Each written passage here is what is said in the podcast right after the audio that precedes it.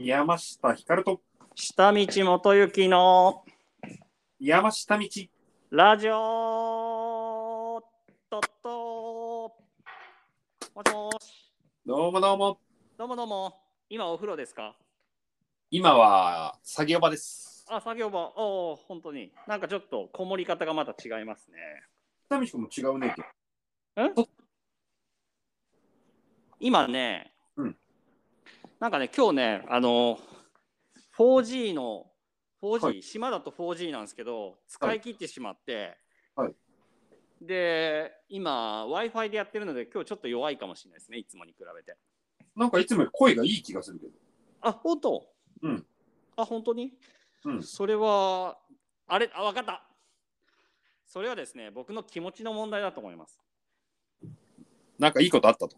いいことあった。さっき、えっ、と、10時から11時までちょっとミーティングをしていて、はい。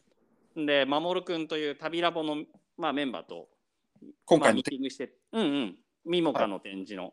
はいそれで、さっきいいアイデアが思いついたんですよ、2人で。おうそう。で、僕つ、すぐに顔に出たり、声に出たりするので、あ、テンション上がって、上がってますぜってこと？そうそう、多分そうじゃないかな。違う？いや、いや、わかんない。まあ、そうなんじゃないかな。場所はいつもと変わらず？うん、変わらずです。今でもね、えっ、と、2人、あの資料館内で作業している方々がいて、なので、ある意味、ライブで語ってるような感じですね、2人に対しては。ほうほうほはいはいはい。さてさて、先週は、どうでした？今週末とか、何してました？う。まあ相変わらず展示ですかね。ああ、まだ通ってるんだ。いつで終わりなんだっけ、あれ？本当はね、昨日で終わりだったんだけど、うん。なんだかんだいろいろあって、30日まで延期することになって。ああ、そうなんだ。それは好評につきってこと？うん、なんかあの、お店が、うん。まあなんかあの予定を入れてたんだけどコロナでもうなんか店閉めてどっか行こうとしてたんだけどそれなくなっちゃったからうんもうちょっとやろうかってああそっかそっかでもさ、あの、どうなん？そこのお店に光くんの服買いに来たりとかする人たちってうん。その展覧会みたいにさ何日までだから来ようっていう人なのか意外とこう定期的に顔出す人たちがいて、そういう人たちが買っていくのかどっちなの？両方あるんですよね。あそうなんだ。そうそう。だからなんかこう分かんないじゃないですか。こう展覧会だったら自分のために来てくれたかなって思ったりするけどさ。まあそうね。うん。なんかこう野菜なんか無農薬の野菜持ってんすよ軒先で。はあそうなんだ。だから野菜だけ買いに来ておなんか変なのやってんねヒュッて帰る人もいるし野菜だけ買いに来たと思ったらなんか服おもろいじゃんっつって買っていく人もいたり。中はなん普段は何なの？そ普段はカフェカフェとなんか展示スペース。物販みたいなはいそうそうそう。ああじゃあまあカフェでまあそういうコーヒー飲みに来たりしててっていう常連さんだったりフラッと入る人もいると、うんうんああだったら全然いいね。そうそうそういいんですよ。なんか展覧会とかさあのん。チラシとか作って巻いてるやつとかでさ展示しててそれ1週間伸ばしましたって言ってもみんなもう多分来れないっていうかね。でももう今時さチラシで来る人ってあんまいないからさ。ああそうね。チラシでは来ないけど、なんか美術館だったら大体みんな何月何日までやってるのをなんか頭に入れといてああそうね。みんな駆け込みで来るみたいな。でも、うん駆け込みとかあったの？そういう意味では。今週末。先週。ちょろちょろちょろあったけどでもまあまた延期だからはいはい。多分その店とうちの SNS を見てる人だだろうからはいはいはい。うんああ、でもなんか、光くんが新宿に引っ越したから、うんなんか面白いこととしてはさ、うんなんかこう、一番日本の中でさ、そのうんコロナとかがビビッドに反応するあたりじゃん飲食店も多いし。あ確かにねだからそういう意味では、そういう実況が聞けるわけじゃん。今の状態がさ。ああ。でも多分だけどさ、俺、うんこう地方にいたじゃない、福岡あに行ったじゃんあ。で、東京に仕入れに行かなきゃいけない時とか、めちゃくちゃ怖かったんですよ、やっぱコロナの時ああ、ああって。ああ、そうだよね。感染したらどうするか、もしくは自分が持ってきて家族に移したらとかさ。うんうん、そうだね。で、たまにこう、ね、来てたけど、いる人はかなりケロッとしてんなと思ったんだけど、ああ。やっぱ一緒ですね。いる人は何にも思ってないっていう。だからやっぱり俺もそうだけど島に持って帰るのが怖いんだようん。でも、その島が新宿だからさ、うちらは。あそうそうそうそうそう、うん。だから何も思わないっていうか、むしろこう、ちょっとよそに行くときにちょっとなーと思ったりもするけど、うんうんうんそうだよねうんとはいえ、再来週ぐらいに福岡帰るけどね、帰るっていうか。ああそうなんだ、うん みんなビビったりしてねど うなんだろう。まあちょっとビビんのかもしれないけど、でも、その構図は本当に、その福岡から長崎に行くときに長崎の人ビビってたみたいなあ感じ。そうそうそうだよね。うんうんうん。で、長崎の人が今度五島に行くっつったら、そうそうそうそうそういうやつだよね。まあでもしょうがないもんね。そうなるからね、うん。絶対にねで、プラスもうなんかみんなもうムカついてるぐらいどうでもいいって思ってるっていうかさ、うんそうだね。今回の今回のことに関して今回の第6波に関してはみんな結構そうなってるよね、うん、うん、もう症状もないのになんでこんなことになってんだみたいなさ。うんうんうんそうだよね。だからまあ結構あの美術館もあの丸亀のミモカも閉まり閉まるんじゃないかって言われてたけど結局閉めなかったし。あ、そうなんだ。うん。だから今までのやつとは違ってこう全員閉めろっていうよりは自治体で考えろって感じになるんじゃないかうーん。なうん。かなって思ってるけどね。なんか美術館をさ、うん。なんかこう、モマ憧れでみんな、なんか省略したがるじゃないですか。はいはいはいはい。あれの、なんか、トンチ聞いたバージョンみたいなやつってあるんですか？さすがですね。あのですね、はい。それでとんでもない長いやつで、マイオミミモママモマモワとかなんかそんな名前をつけたのは中崎徹さんですね。な、な、な、なんですかそれ。どういうことですか？だからそのなんかこう千葉の田舎で何か空間をやるみたいなイベントがあって展示か何かがあってでなんか学校の廃墟みたいなところをちょっとギャラリーというかいろんな人が展示するっていう場所を作ったんだけど、うんうん。それの名前をなんか例えば前町なんとかかんとかなんとかかんとかセンターみたいに言っといて、うんわざわざその頭文字を全部こう並べるともうどうでもいいような言いにくいような名前になる。UFJ 銀行みたいな？えっていうよりはまあそうねそうそうだから M 例えばなんだろうねえっ、と、えー、MACIONF みたいな感じになっちゃって、うんそれを強引に読んでえっ、とマシオ NF みたいなわかんないけどなんかそういう感じのわざとそれをパロッと名前にしてたよ。へえ。うん。そうそうそう。あとは、俺らの展示の、今、はい丸亀での現在っていう展示だけど、はいその展覧、初め展覧会目全然違ったし、仮だったから、はい。作家たちで勝手に考えてたのよ。グループ展の名前何にするっつって。はあ、はあはあ、で、その時も、トール、トールかな？わかんないけど、誰かが出したのが、君もかみもかっていう展示はどうだと。とか。なんかそういうのはあるよね。だっておかしいもんね。みもかとかさもかとかさ、うん。言いにくいところあるもんね結構ね。なんかね。強引なところあるよね。うん。それ、どうしたいんだろうって思うよね。なんかその、モマに近づいたところでどうするんですかっていうさ。あーでもそれは面白い疑問でうん。結局美術館って、まあ、誰が言ってたかな磯崎新だっけな誰かが言ってたけど第一世代美術館とか第二世代美術館とかいろいろあるんでね世代が。うん。で第一世代の美術館っていうのの枠組みとしては、えっと、昔の貴族が集めててそれを市民のために王様が集めてたやつを市民のためにこう開放するような、まあ、ルーブル美術館とかうん。うん。そういうものだったんだけど、うん第2世代目っていうのがおそらくミモカが作ったホワイトキューブとかでうん。だから今ホワイトキューブホワイトキューブって言って白い壁の部屋をつっていうのがやっぱりミモカなんだよ。あミモカじゃないモカだ。えちょまあ混乱してる。なんだっけ？モマ。モマそうそうモマなんだよ。だから結局モマがルールを作ったアメリカルールなんだよ。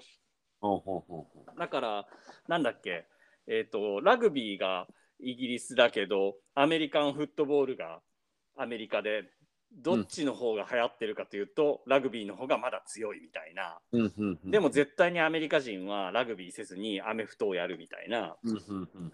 それのアメフトが今の現代美術では勝者なんでね。うん。うん。で、そこがルール作りをしたから、うんそこのルールにまあ右習いしてるっていうか。うん。うん。うん。うん。で第三世代って呼ばれてる美術館はまあ本当に言われてるかどうかわかんないけど例えば手島美術館みたいに、うんもう建築家とアーティストがセットになってそれを作っちゃってるからキュレーターが存在しないうんホワイトキューブが存在しない、ほうほうまあそういうふうにしてなんか美術館もどんどんこう意味が変わってきてはいるんだけど、でもそれでもえっ、とえっ、となんだっけニューヨーク近代美術館近代美術館うん。うん。が、モマモマが作ったやつがやっぱ強いんでね影響がね。おー。という感じなんですよ。だからやっぱり右習いになっちゃってるんじゃないかな。やっぱももまりてえなみたいなのがやっぱ現代美術館にはあるんですかね。あると思うしおしかもそういうことをしながら新しいことをどんどんやっていくからうんうん。だからなんていうの？日本だとえー、あれ日本だとなんだっけあそこ。東京都現代美術館はももっとみたいになもっと。MOT もっともっと、そうそう。もっもっ。とって言われてもって感じじゃないそうねもしくは MOT も言いづらいじゃないですか。明日 MOT 言いづらい、うん。MOT 行かない、もしくは明日もっと行かないも言わないですよ。言うね。言う言う言う。言うの？言うあれ言わない？言うと思うけどもっと。あそう。うん。でもなんか現代美術館とか現美とか言う気がしてた。確かに厳美とも言うけどもっととも言う人は言うけど、に 2, 割ぐらいだろうねもっとは。でも広島でもさ、現美現美って言われて、ひ広島現代美術館もあれだよね。なんて名前だっけ？広島県大美術いや、館わかんない。ちょっと待って調べて。広島県大美術ホ館？って何ホットとかなのかな？あ広島。も、も、ほ、も、ちょっと待ってねあモカだよモカ広島モカだ広島だから H 使うとおかしなことになるからええ広島モカって言ってるね広島もか。うんおおかしいねうん。なんか変ですね。モカの意味としてあれだよね、ミュージアム・オブ、えーコンテンポラリーアートか。モカか。コンあじゃあミュージアム、現代美術館を意味してるだけだね、モカはね。おなんかその、モマ音階になりたがってるよね。ももま、音階って何？音な階あ、音階。ああ。も、モマみたいな、なんか、言い言い回しっていうの？なんていうの？その、モマって言いたいのに近いみたいなさ。もそうだね。確かに、でも、え、モマはモダン、ちょっと待って、いい略なんですか、モマは。モマなんだっけ？モマは、えっ、と、モマは、はいえっ、と、あった、モマ。変なこと言えないもんね。えっ、と、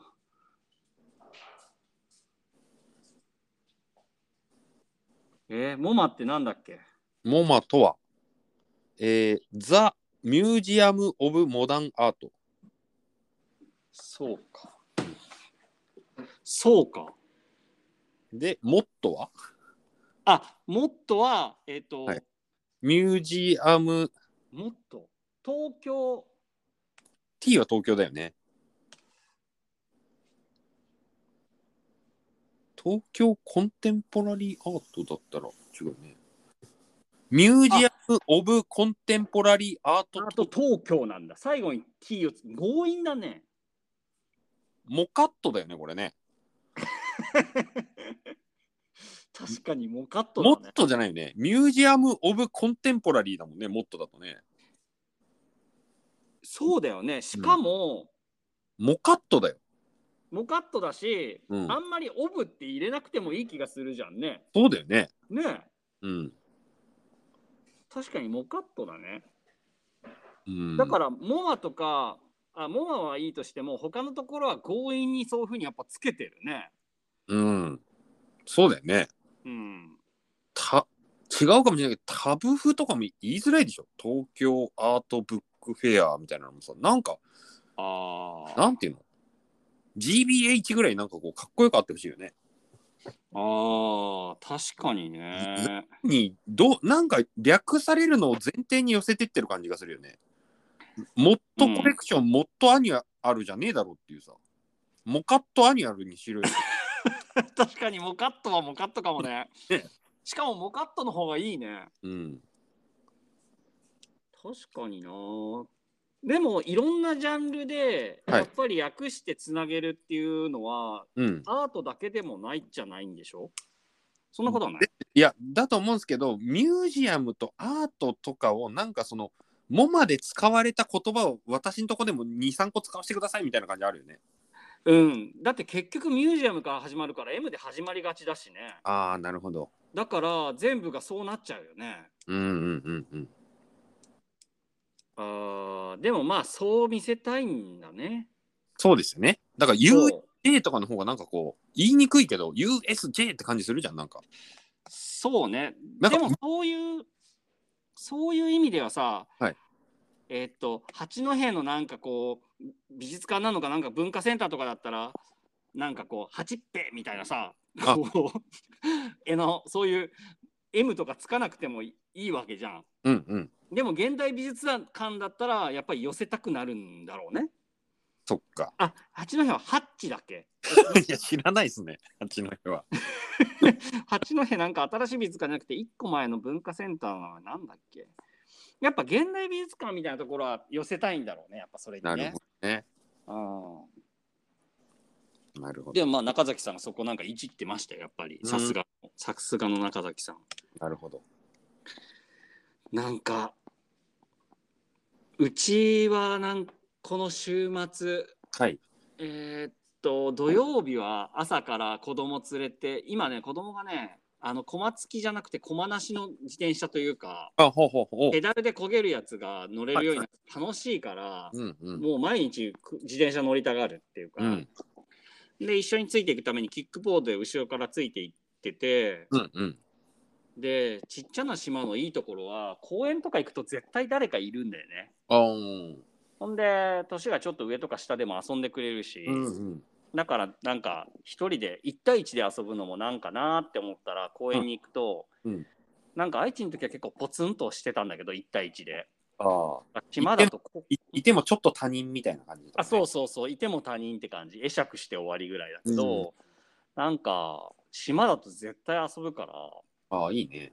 そういい感じだよね。で今なんか山とか崖とかすげえ登ってる友達と一緒に崖登ってたりして。うん。で最近こういだんだんやっぱ言い間違いが少なくはなってくるけど、うん。今最高の言い間違いをし続けてるのが秘密基地を秘密キッチンって言ってて。何でね、そこのキッね。そこのキッチンで何作ってんだろうね、秘密基地。なんかねあの初めて秘密基地作ろうぜって上のお兄ちゃんちょっと上のお兄ちゃんとなんかね垣根みたいなところ上垣根みたいなところに、うん秘密基地を作った時に、うんそこで料理をしたりとかみんなでしたからうん。その秘密基地と秘密キッチンが合体しちゃって秘密キッチンになってていいですね。いいですよね秘密キッチン。秘密そう秘密キッチンって飲み屋6軒ぐらいありそうですよね。あーありそうだね本当確かに。ちょっと待ってね。秘密キッチン。お高松にもあるな。お 行きますか行ってみようかな。確かに。どんくらいあるんだろうね、全国に。地域とつながる秘密キッチン。結構いろんな、あ、福岡にもあるよ、秘密キッチン。ほら。まあ、それで昨日は雨だし寒いし、うんで、なんかね、何に入ったのかわかんないけど、最近 NHK のいろんなやつを見れるようなやつに契約したので、おいいですね。で、一回見てみたかった夏空っていう朝の連ドラおを見始めて、はい。で、朝の連ドラって15分じゃん。はいはい。でも100回ぐらいあるじゃん。はいはい。だからなんか耐久レースみたいになってきてて、今。ああ、15分って一番時間作れますよね、でも。一番作れるし、どこでも切れるから、うんうんうん。だからすごい良くて、ほんで、夏空って知ってる？知らないよね？わかんないです。夏空ってなんで興味があったかというと、うんあの奥田敏夫？ん？あじゃあ岡田敏夫？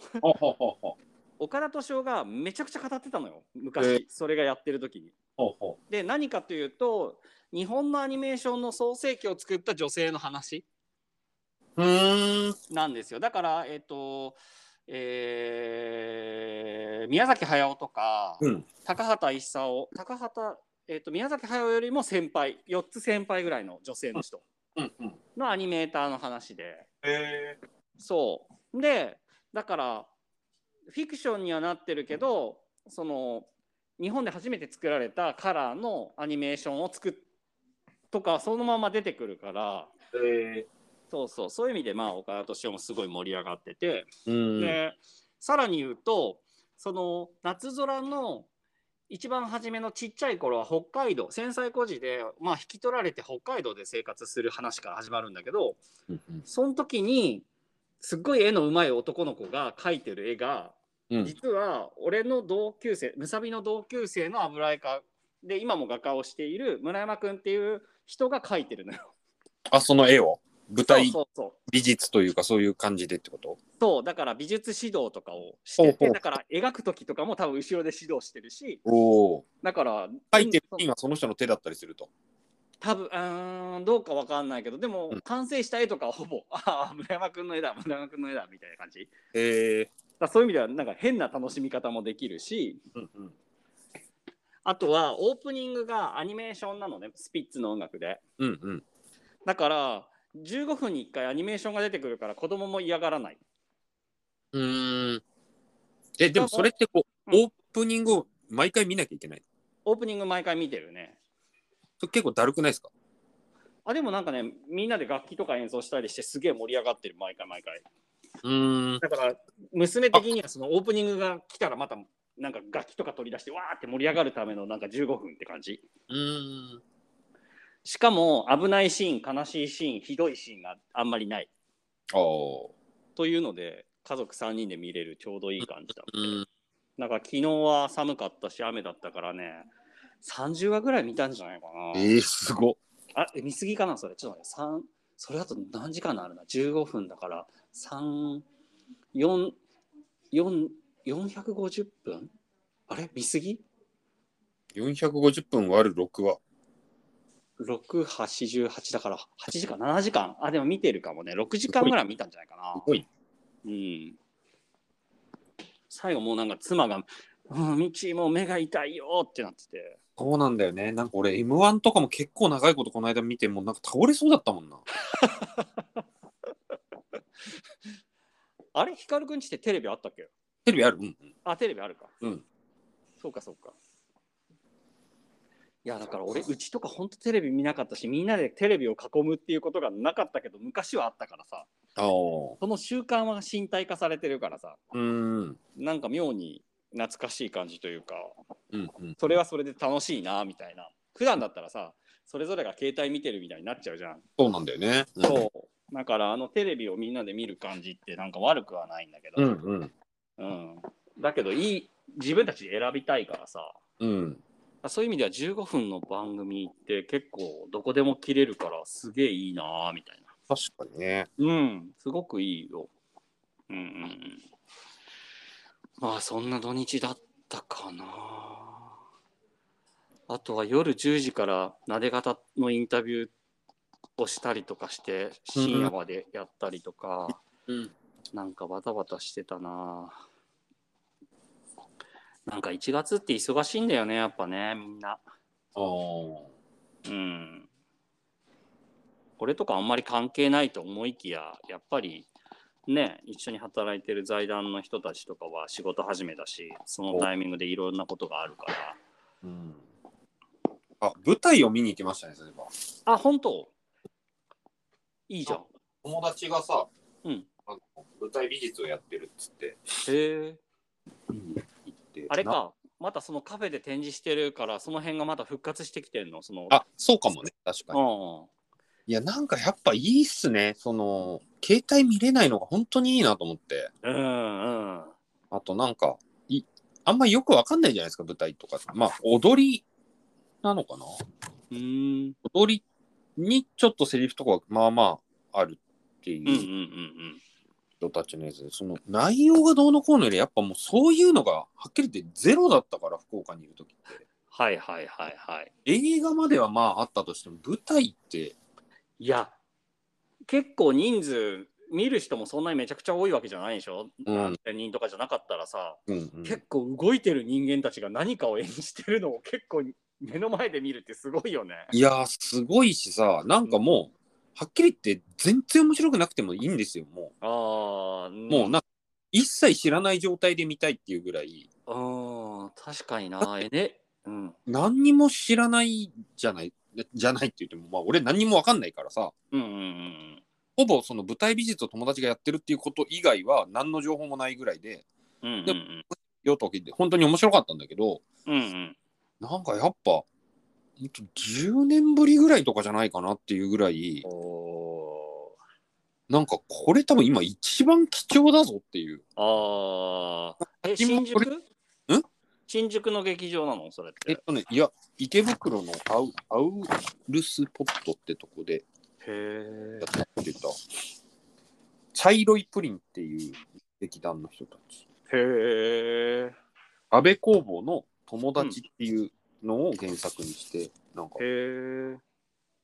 いやー、なんか、んもっと週2ぐらいで見に行きたいですね、舞台を。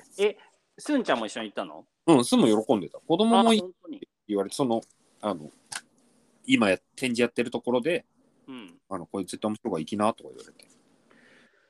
いやーでもいいな演劇って結構今い確かに一番対極にある気はするよね。そうなんだよね。なんかさ、前も話したじゃん、なんかその、うん。芸人がオンラインで公演やってるみたいなさ、はいはいはいはい。本当堂本次第だけど、うん。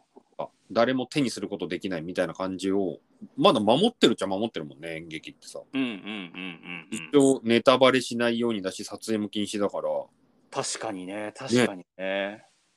で、本当に3日間とかじゃないですか。映画とかよりうんね、おすすめですって言ったら、本当見に行かないともうなかったことにしかならないぐらいの。しかもなんかコロナ禍で考えると一番対極な存在だもんね。あ確かにね。だからすごいかもね。なんか実はこうコロナ禍でこうちっちゃいうち過ごしてる子とか、それに出会うとそのエネルギーに圧倒されそうだよね。うん。あれとかもいいんだろうね。オペラとかさ、なんかはいはいはいはい。クラシックコンサートとかさ。はいはいはい。いいだろうね。うんいいと思う、いいと思なんかあの場の圧力があるようなとこう。のライブみたいなのって、そうだよね。だから、す例えば本当にいつもスマホを触っているって考えると、その15分のドラマをみんなで見るっていうだけでも結構違う、でも子供結構。見ないっすか？え？結構見ないっすか？スマホつい触っちゃわないっすか？あじゃじゃなくて、スマホは触っちゃうから、うんうんだからスマホ触ってると子供がなんか iPad とかで YouTube 見続けるになるわけじゃん。うんうんうん。だからそうじゃない体験なわけよ。15分のそのドラマを一緒に見るっていうのはさ、珍しく。この15分の見ながらついスマホ触ったりしないっすか？あ、触んない、触んない。あ全く触んないよ。うん、触んない。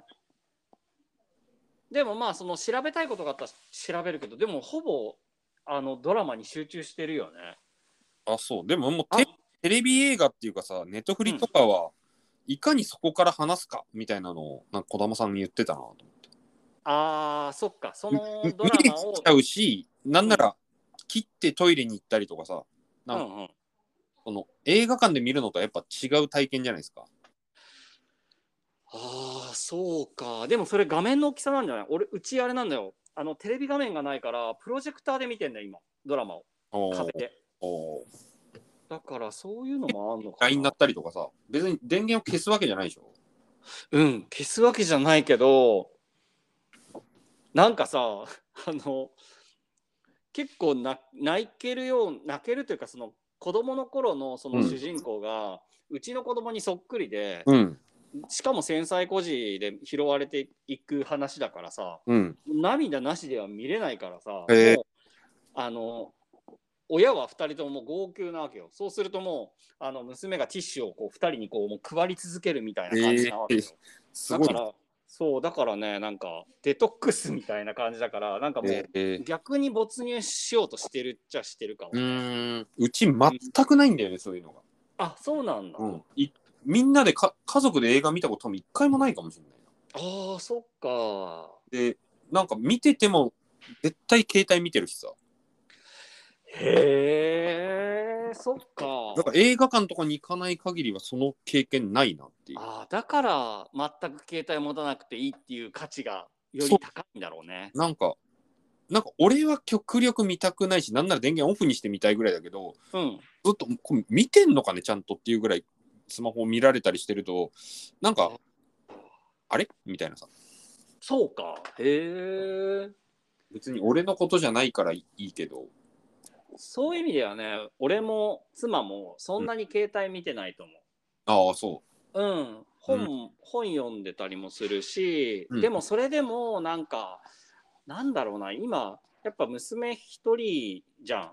あの、兄弟とかいるわけじゃないから、俺らに集中するじゃん。じゃあずっとなんか待ってかまってってなるじう、ゃん、うんうんうんうん、だからそうならないようにするにはみんなで集中できる何かがあったらよくてうんうんうんなんかその新しいバランスが15分ドラマだなとは思ったけど、まあそれ以外だったらやっぱりね、えっと、演劇でみんなで集中するっていうのはかなり良さそうだし、うんあとは散歩とか、いやだから外に行くんだよね、それが嫌だったら。ああなるほどねうん、そうそうそう。そうね。全然でも違うよね。演劇まで行くと振り切りすぎてすごいよね。うんでもそんぐらいまでしないとうん。やっぱり何かとすぐにググって調べちゃってよくねえなっていう。ああそっか。でもうん。確かにうちプロジェクターで映像を見るから、そういう意味ではうちので見てるのと映画館で見るのとではあんまり変わるけどスマホを撮るか撮るか撮らないかでいうと両方とも手に取らないしうん。だからそうなってくるとなんか演劇って全然映画とは違う存在感を持ってるからうんうんうんだからといって島とかでは絶対体験できないから都市型だよね。ああそうね。え、えうん、でないよね？多分知らないけど直島に。結構な都市とかがないとそういうちっちゃな演劇の小屋とかって成立しないもんね。ああまあね。うん、うん。でもまああれかその瀬戸芸とかそういうまあなんていうの地域アートプロジェクトみたいなやつで演劇作りましょうみたいなのがたまにあったりはするけどまたそれもまた違うからね。それってワークショップだからね。うん。なんかまさにその前見たさ村上原作の「ドライブ・マイ・カー」って映画がなん。かアメリカとかでもめちゃくちゃ評判が上がってて、うんうんうん、うで見ん。てもなんか飛んじゃないかみたいな感じで言われてるらしくてはいはいはいはい。でもやっぱりその家でそのまあなんかなんつうのその映画評論家とかだったらさいつでも試写できる時代じゃないですか今って。うんうんうんうん。でそのリンクじゃなくて劇場で見た方がいいっていう風に勧める人が多くてへえそうなんだ。劇場で最初から最後まで席に座って見るかっていうことがこの映画はめちゃくちゃ大事だみたいなへえそうなんだ。でもなんか本当にまあこの「ドライブ・マイ・カー」がおもろかったっていうよりもなんかもうはっきり言って0点でもいいからもう画面ずっと真っ暗でもいいから2時間座らせられて携帯を一切触れないっていうのはめちゃくちゃ貴重な体験なんじゃないかな。ほーちなみにその光くんは見に行ったんだよねドライブ・マイ・カーをね。うんうんうん。でそれは劇場で見るべき映画だってやっぱり思った？思うね全然思った。っていうかあそうなんだ。あのーなんつうんだろう。うわ俺だったら多分その Amazon プライムで見れますってなっても見見ないだろうなと。へえ。途中で携帯見て投げ出しちゃうなっていう。ああそっかそっか、うんそうかそうかそういう意味か。うんなるほど。あーあーなるほどね。だから大体俺見るとき挫折も多いんだよね。ああなるほど。でもまあ金払ってる感覚無じゃないですかはっきり言っても。分かったぞ。なんかいその演劇に関してもそうだけどあれかもね。それってその難解なものを見るっていうことが、うん。今の時代例えば YouTube ってもうどんどん分かりやすくなってて、うんうん。だから難解なものを結構引っ張り続けて考えさせるってあんまりないじゃん。うんうんうんうん。でそれは多分テレビよりもなくなってるはずだしでも村上春樹の小説とかって分かんないままずっと読まなきゃいけないところもあるじゃん。うんうんうん。だからそういう意味ではそういうこう難解だったりなんかすぐに意味とか発見とかをさせないものって、うん。それなりにこう、えっと、時間を支配されないとダメなんだろうね。うん。そうね。強制力がないとダメで、うん。そうそうそうそなんかやっぱ試写とかさなんかその映画とかをなんか見てもやっぱ集中力切れちゃうよなっていう。ああ、なるほど。正体とかだったらめっちゃ嫌だなと思うの。何だったら嫌だ？正体ぜあひ正体ね、正体か。正体ね。うん吐き気がするぐらい嫌だと思うのね。あなんかコメントもしなきゃいけないし、あ。ああ。なんか招待されたのに寝ちゃいけないしみたいなさ、ああ、なるほどね。金額以上のことを要求されてんじゃんみたいなさ、ああ、あるよね、そういうのね。あこういうのは本当にやめてほしいっていうか、ややらないけど、あ。でもなんかね、舞台の衣装とか作りたいんだよね。はいはいはい。だって前前のやつ良かったもんね。あの、なんだっけ、この、なんだ、この感じはっていうのあったじゃん。なんかこう、それで聞いたら演劇の人たちの衣装だよって言ってた。1年前ぐらいなんか演劇の人たちの衣装作ってなかったっけ？なんかありましたっけ？なんだろえ、作ってなかったっけ？なんかちょっとこう、コあートう。プーレンダンスかな？かな？ちょっとコートみたいな、ちょっと長い感じのもの。その人たちがやってるカフェなんですよ。ああ、そうなんだ。ああ、そそううなんだ。はいはいはい。あれだってすごい良かったもんね。ああ、よかったよね。うん。でもさ、なんか本当にこう信頼関係があって服を送っただけだからさ、はいはいはい。でも今だったらこう対面して人がどんな感じかとかさ、内容分かったりとか、じゃあサイズ直してとか、そういうのもいろいろできるじゃないですか。うんうんうんうんうんうん。それがすごいいいなと思って。確かにでもなんか確かにね演劇で一個の演劇全部が光くんがやってそれがめちゃくちゃマッチしたらめちゃくちゃ面白いだろうね。単純に服が売れそうだよね。え本当？売れそうじゃない？いや、だってさ、着てたの買いたいみたいになりそうだしさ。あーでも演劇の服って俺よくわかんないけど、あのなんかファッションウィークとかにさ、うんあのキャットウォークする人たちが着るようなああいうオートクチュールみたいなああいうかぶいてるものが多いじゃん。まああえアート的に言うとコンセプチャルなものが多いじゃん。でも、割ともう日常芝居みたいなのが多いんじゃないですか、そういうのよりは。あそうか。うんでもそうかそうか、そうか。でも日常芝居にしては日常芝居にして光くんの服を入れると結構個性は上がるは上がるよね。うんうんうん。うん、だ結構使い方は結構あるかもね。なんかうん求めてるところに合致する可能性あるけど、光くんがそれに合致してないって思う瞬間もあるだろうから難しいだろうね。向こうは求めてくるっていう人はなんか少なくない気がするけど光くんがそれでの乗り気になったりそれが合致してすっげえいいものになるかっていうのは分かんないなんか俺でもそこまでのこう服に対してそこまでの作家思考みたいなのがあんまなくて、ないけどないけど個性はめちゃくちゃ出てるからないにしても。いやいやなんかさ、その途中でメルの服を着てくれてる人を長時間見てると、こういう感じなんだ、この服ってって思うだろうなと思ってさ。あー。なんかね、あの、長崎県のハサミってとこにさ、ハサミ物の。ムックっていうなんか超おしゃれなカフェがあって、で、なんかめちゃくちゃ混んでんだけどさ、ううんうんうんうん。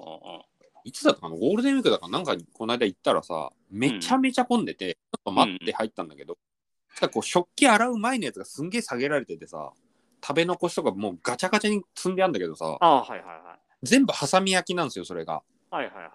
なんかめちゃくちゃいいなと思ってさ、なんかやっぱ売り物ってさ、綺麗に並んでる時しか見たことないけどさ、あ、うんうん。食い残した皿もこんな美しいんだと思ってさ、はいはいはい。あんま見ないじゃないですか。うんうんうんうん。で、なんか、わ、ハサミ焼き買いてえな、みたいなさ、はいなんかその、売ってる時と自分が着た時ぐらいしか分かんないでしょ、服って。うんうんうんうん。で、誰かがずっと動いてる感じとかってあんまり見ないじゃないですか。はいはいはいはい。なんか道中、もしくはもう使用後ぐらいまで見れるって思うと、うんうん。なんかいいいいなぁなるほどね。確かにね。確かに確かに。なかなかねそこのショップに行ってショップの人たちお姉さんお兄さんが着てるけどうん。それをあの洗濯するま前のカゴに積んでる状態見れないもんねうんうんうん。そうなんです。みたいなそんでもなんか光くんがその服に対して大切にしてる部分っていうのがうんそのデザイン的な要素ではないから、うんうんうん。っていうことなんだろうなと思うよ、ねあ、そうですね。着やすさとかデザインとかってことじゃないっていうか、うんうんうん。だからあでもそういう意味ではそのなんていうのファッションウィークみたいなオートクチュールじゃないけどさああいうこうファッションショーとかもうん。意外と合うのかもしれないね。ああ、かな。うん。うん、それでガンガンああいう人たちがさ光くんの服着てさガンガンこう歩いてきたりしてるのを見るとなんかあのあれって俺全然よくわかんないけど結構コンセプトを見せてる回のような感じじゃない、うんうん。そういうことだとは思うんだけど今年の春は着にくい服にしてやったぜとかわかんないけどさなんかこう新しい素材はめちゃくちゃ面白いぜとかさわかんない。なんかこうコンセプトをダイレクトに見せてるってことはうん。ヒカルくんのそういうなんかああいうのがあったらめちゃくちゃやりたいことがこう他の服のああいうものに比べて見えやすくなるっていうか哲学が。うん。うんうん。だからい一番こう展覧会っていうよりはあれをやると一番伝わったりするのかもね。うんうん。特にこう、もっと言えばセリフとかがないダンスみたいなのとかだとさ、ああそうねあそうだね。布とか、なんていうの、体の使い方とかが日常じゃないじゃないですか。はいはいはいはい。なんかそういうのとかも楽しいよね、見てて。ああ確かにね。うん、しかもなんかこう、俺じゃないっていうよりも、いろんな人が勝手になんかやってくれるのを見たいなっていうのもあるんですよね。うんうんうんうんうんうんうん。その今の意見は、その食い散らかして積み重ねられた、うん、あの食器に似てるね。あ、そうそうそうそう、そう、うん、本当にね、うん、うん、みんながそれぞれ、なんか勝手に一応でやられてる状態が面白くなってほしいですか、うんうんうんうん。でもそれはあるよね。うん。うん、でも俺もなんかそういう風になってきてるんだよなどんどあ、そんうん。なんか俺の写真っていうかこうモチーフってさその戦争のなんかと統治下みたいなものうん。が人によって勝手に使われてる汚い状態だったりするわけじゃん。あとは鳥居とかもさ、日本ではしんみんなが大切にしてるものがさ倒されたりとかさ。う。うんうん。なんかそういう状態にこうえっと興味があるんだけどなんかジレンマとしてはそれを写真に撮って写真として展示するとさうん。その写真を展示した状態は美しいし作品化されてるんだよね。うんうんうんうんそ。れがちょっと気持ち悪いところがあるのよ。おお。だから今図書館作ってるのはそれをやっぱ読み散らかせばいいしうんうんうんなんかこう使える状態にした方が俺としてはすっきりするんだよ。で鳥居とかそういうものが使われてる状態が俺は好きだからそれを見せたいんだけどそれを写真に撮って展示したり美術館に置いた瞬間になんかすごいこうフォーマルなものになるというかその光くんの言う未知の視点みたいになっちゃうってことだよね。あそうそうだね。そうそうそう。それぞれのものにならないっていうか。うんでもそれぞれの俺じゃない人たちが使い散らかしてる状態が俺も好きなんだよね。うんうんうんうん。そう。だからそういうものになってほしいから俺が立体物作った時にはその漂流物でなんかあの食器作ったものもオブジェじゃなくてやっぱ食器にしたいんだよね。使えるものにしたりその人がそのやつを好きに使ってほしいから。うんうんうん。そう。でもそうすると逆に作家性が薄れるからあんまりこう伝わらなくなるんだけどそれでいいと思ってたりするうんんでね、うんうんうん。でだんだんその傾向が強くなってきてそれの一番こう振り切ってる今が多分この図書館であり、丸亀でやってるまあなで方とかを褒めまくってる映像とか。になってはいてなるほどね。そうそうまあ褒めまくってる映像ってわけじゃないけどまあうんそうだねさてあの東京はいらっしゃらないんですか、そういえば。え？東京に行く用事ですか？はいうー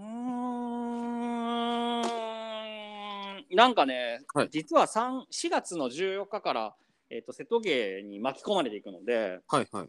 だからなんかさらに5月6月ぐらいにものすごい展示が入ってて、うんそういう意味では結構ね今ねこうなんていうの整理整頓してる感じほうほうほう。で東京に行く用事が今のところは結構ないのかもしれないな、うーん。なんかすげえバタバタし続けそう島であ、そ。そうあうん。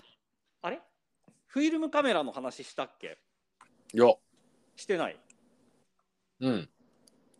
なんか全然またあれなんだけどなんかね、うん島の子供たち、えっと、56歳から小学校6年生までにうん。何かやってくれって言われてうんうん。でまあなんかあの世話になっているというか、まあ、関係性のある人たちだからじゃあやってみようかってなって、うん。まあ、児童館みたいなところでやってくれって言われたんだけど、うん。それでインスタントカメラをと関係なしですか？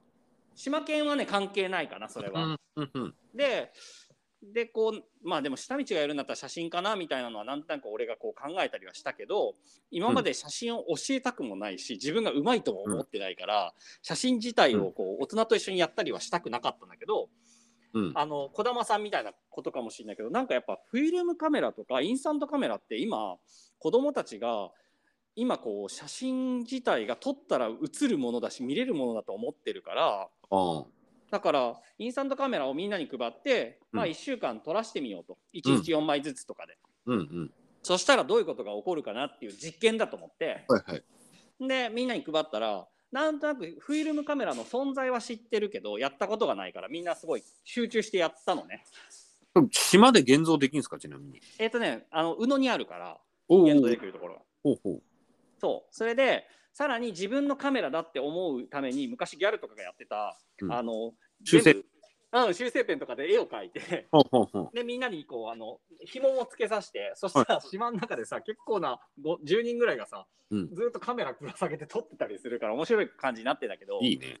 そううん。すっごいいい感じで、うん。で1週間後2週間後に現像が仕上がって、じゃあみんなで見ようってなってその前の日に俺が全部チェックしたんだけど、うん。半分以上映ってないのよ。へえなぜなら夜中とかにフラッシュ焚かずに家の中を撮影したから。あーあららそうそうそう。で、あの、なんかこう、いいものが映るだろうなって子供の目線からお母さん撮ったり家族撮ったりすると、すごい面白いだろうなと思ってたからやらしてたんだけど、うんなんか映ってなくて俺結構ショックだったんだけど、うんうんでも、このショックが結構重要なんじゃないかと思ったのよ。うんだからこそフィルムカメラだし映ったと思ってるけど映ってなかったっていうのがあるから面白いわけだからだから次の日にみんなに渡して、その渡す前に、なんかいいもの撮れたってみんなに聞いてったら、うん。すごい撮れたとかってみんなすげえ目がキラキラしててうん。でよしよしよしと思って半分以上撮れてねえぞと思って。うんうんん。でこうみんなに渡したら結構みんなショックを受けてて。おおでもそれも含めてめっちゃくちゃ面白いなと思って。うん。でそれだけで終わらせたらかわいそうだから、うん。さらに俺がギャラをもらったギャラでもういいやと思って、もう一個ずつフィルムカメラ買ってあげてうん。みんなに配ってもう一回だっつってうんうんうん。やりたい人っつったらみんな手挙げたからほらおもう一回だっつって今第2週目をやってて。おおいやー楽しいですよ。なんかあれだよね。でもさ子供ってさう、ん。iPhone スタートじゃないですかカカメラがスマホからはスタートしてるじゃないですか。あスマホからスタートしてる。うん、だからあの1回100円ぐらいかかってんだぞっていうの分かってないよね。あ分かってないね。うん。それ面白くない？なんか。そう面白い。あえっと分かる方が面白いってこと？いや分かってなくて撮る写真がそのすんちゃんがチェキ持ってんだけどさあなんか食ったパスタの途中みたいなの撮ったりとかするんだよね。あーそれそっかそういうことか、そうなんだよ。そうなんだよ。なんかね、うん本当に自分が食べようと思ったウインナーをうん。椅子の上に置いて写真撮ってる子がいて大爆笑したんだけど そういうことが起こるよね。そうなんですよ。だからあのうちらはまださあるじゃないですか。こうフィルムだった時になんとなく覚えてて。うんうん。でしかもこう映るんですで撮る良さがあるよなみたいなんではいはい。人が映ってちょけた顔とかしたがりうんうんうん。そのスマホでヒュッて撮るみたいなさなんならこうスクショ気分で撮っちゃうぐらいの軽さを持ってんだよね子供たちあは。いやもうその通りだと思う、ねあの1回100円とか200円ぐらいするわけでしょ今もう。ワンシャッターが。そうそうそうそうそう、なんとも思ってない感じすごいよね。なんかおっちゃんたちが若い頃はなって言いたくなるぐらいの。そうだよな。だからねうん。一、人の子が奇跡を起こしててうん。で俺が彼らに貸せたのは、えっと、27枚撮りだから1日3枚ずつねとかいうのは決めたのよ、うんうん。だから3枚しか押せないけどもし本当にもう1枚撮りたいってなったらもう1枚押せば次の日は2枚すればいいからとかそういう話はしたのね、うんうんだから1日で撮り終わっちゃダメだよっていう話をしてでそれがフィルムカメラだからって言ってでもそれは結構みんな面白がってて、うん。有限であるってことが面白がってて、うん。うん。なんだけどし撮ってきた子の中に1人うん。その1枚は家族を撮ってくれっていうことはお願いしてんのね。うんうん。うん。で妹を撮るって決めた女の子が妹を撮ってんだけどうん。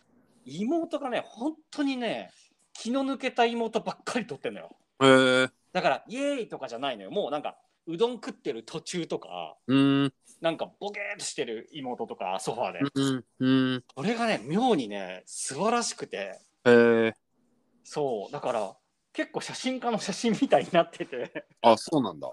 うん。だからそれはその効果があるのかもね。1枚100円だと思ってないからっていうのもあるのかもしれないそうだよね多分。うん。これ面白いよね。でも1枚100円なんだぞって言わなくても、うん。なんか27枚しかなくて取り終えたら動かなくなるものっていうのがすごい面白いんだと思うしうんうん。そういう意味ではこう自然となんていうの？その日のものはその日のうちにうんうん。だし、1回しかそれは見れないっていうかさ。うんうん。その日は1回しか来ないみたいななんかそういう感覚がちょっとでも経験としてできたらなんかカメラっていうよりはなんか違う体験として面白そうだなと思うよね。そうだね。なんか俺もそのカフェでさうん。そのミシンでお買い物袋作ったりしてんだけどやっぱ子供がめちゃくちゃ反応すんだよね、うんうんうんうん。なんかこうリアルになんかが物が動いてなんか物作られてるっていう過程ってやっぱあんま見ないじゃんはいはいはい。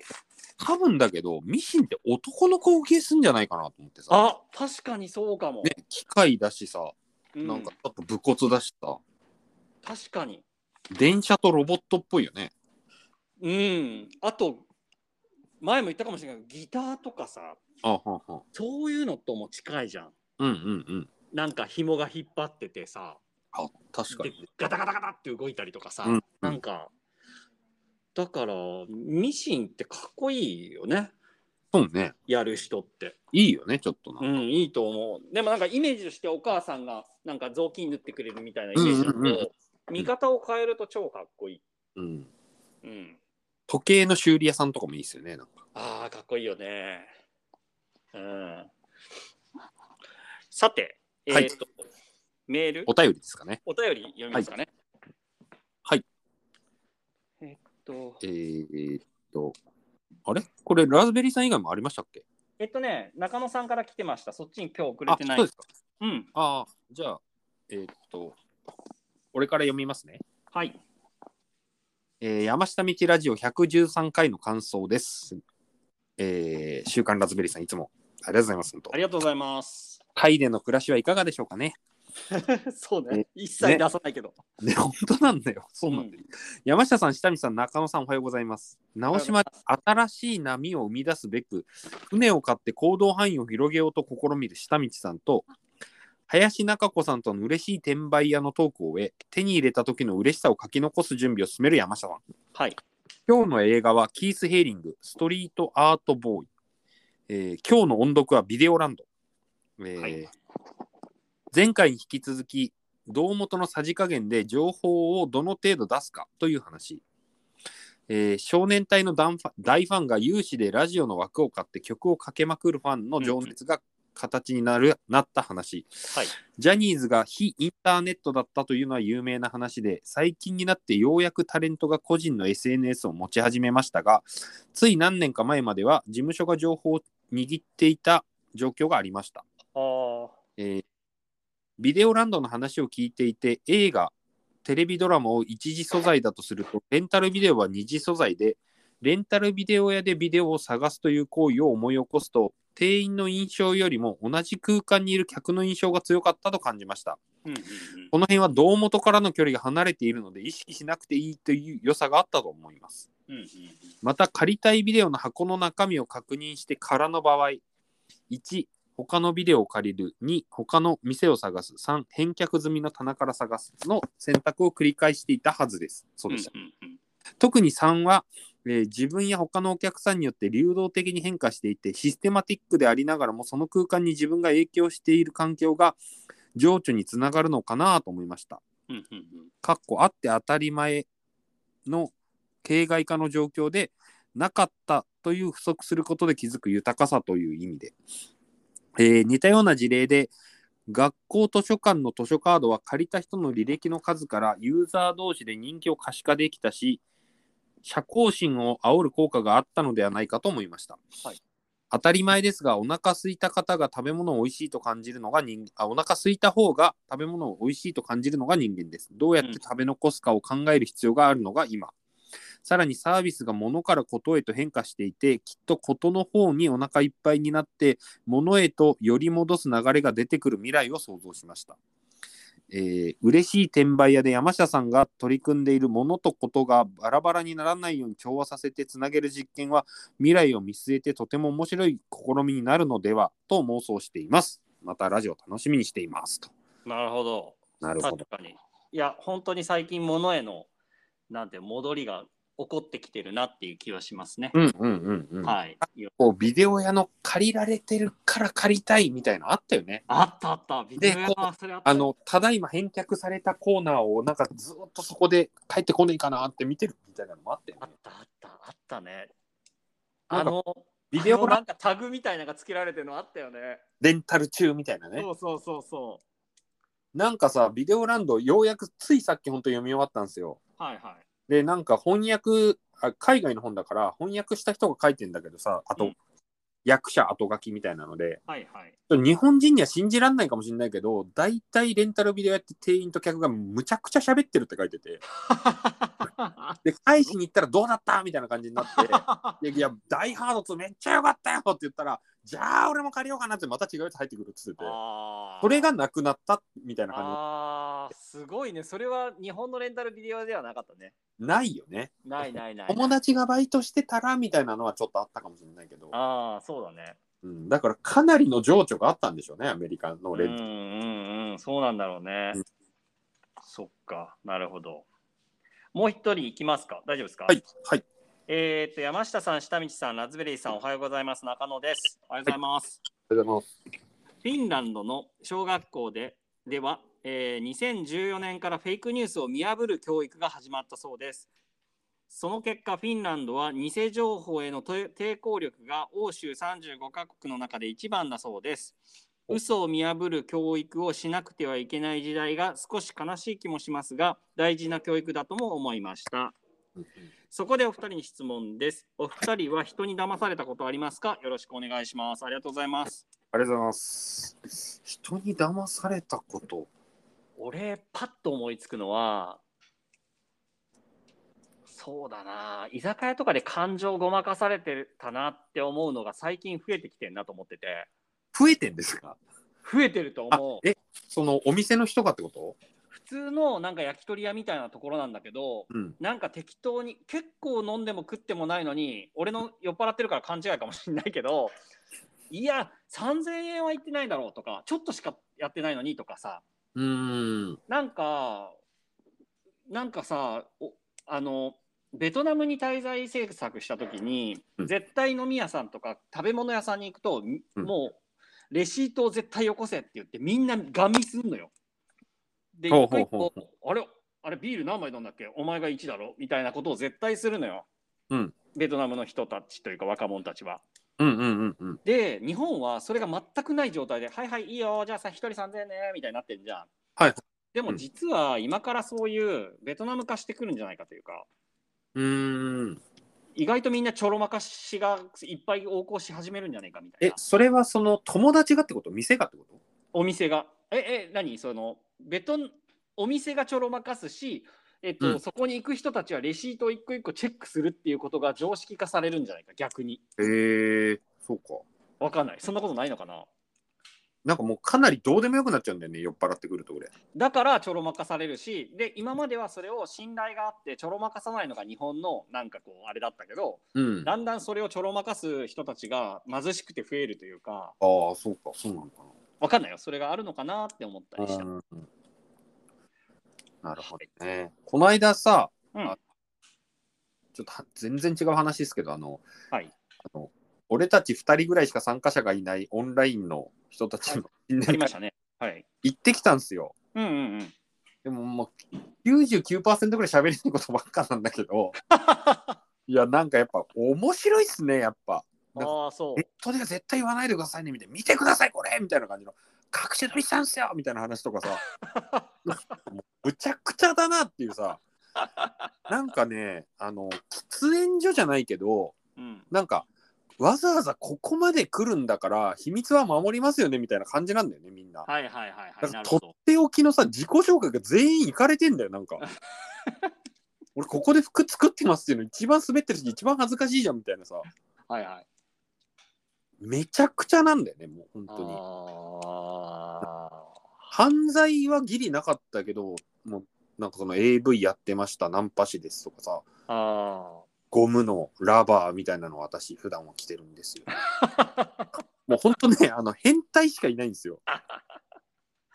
すごかったですよなんか。ーあーでも逆にそういう場所っていうのが発展するのかもね。うん、しかもさそれがさあのなんていうのレンタルルームはいはい、レンタルあるじゃ。ないですか、そううん歌舞伎町のレンタルルームで一次会が行われはあ。二次会はシーシャバーに連れてかれシーシャバーって何ですか？ななんていうんですかあの水タバコ屋さん、ああ、はいはいはい。水タバコ屋さんね。うんいいね。なんかねすっごかったですねなんか水タバコ屋か行きてー。なんかなんかあ東京って感じでしたねああ、そうなんだ。だからなんかさそのあのなんつうんだろうこう SNS だとみんなが見てるからこんなことぐらいしか言えないけど本当は私こうでみたいなさ、うんうんうん。ことをなんか振り切れる場所をやっぱりみんないっぱい作った方がいいのかなっていうああ、そうね。反対の反に公共をいっぱいやってった方がいいよなっていう、はいはいはい。こっちいいこっちの角度から見たら完全に間違えてるけど私はやりますみたいな、はい秘密と共有してくれるならみたいなとこうん。ろをいろいろ見に行きたいなと思いましたね。確かにな。うんうん。あの、先週映画ってありましたっけ？俺全然忘れちゃった。ないんですよね、それが。あ、ないのか。よかったよかった。言ってなかったですよね、先週の映画って。うんうんなんかね、俺、全然、そう、もうそろそろ出なきゃいけないので、あ、はいはあいはい。れなんですけど、映画なんか決めときますか、なんかありますかね？えー、っとね、うんじゃあ、うん適当に行きますよ。はい適当に行くけど、なんか、えっとね、これは？いつだってやめられる。何ですか、それは？よくわかんないんだけど、うん楽しそうな映画かなと思って、パッと見た感じの。だでもね、いっぱいシリーズがあるから、どれがいいのかな？わかんないけど、いつだってやめられる？えっ、と、一番古いやつかな。なんかいっぱいあるんだよな、これ。本当だ、いっぱいある。なんかね、研究者かなんかすごい教授みたいなやつらが、なんかうんドラッグをやるみたいな、へえ変な、なんか笑える感じなので見てみたいなと思ったんですけほうど。なんか2018年ですね、全部。全部そうだよね。どれが一番最初なんだろ7人、10人戦う字幕。う。これどれが一番初めのやつなんだろう。一番初めのやつを見たいですよね。ちょっと調べてみるので、後でメールでしましょあ、了解です。じゃう。とあ、いつりあえずこれの一番初めのシリーズ。の最一番最初の回。うん、シリーズの最初のやつ見ましょう。了解です。はいはい。ではではまた来週。はいはい。どうもー。はい。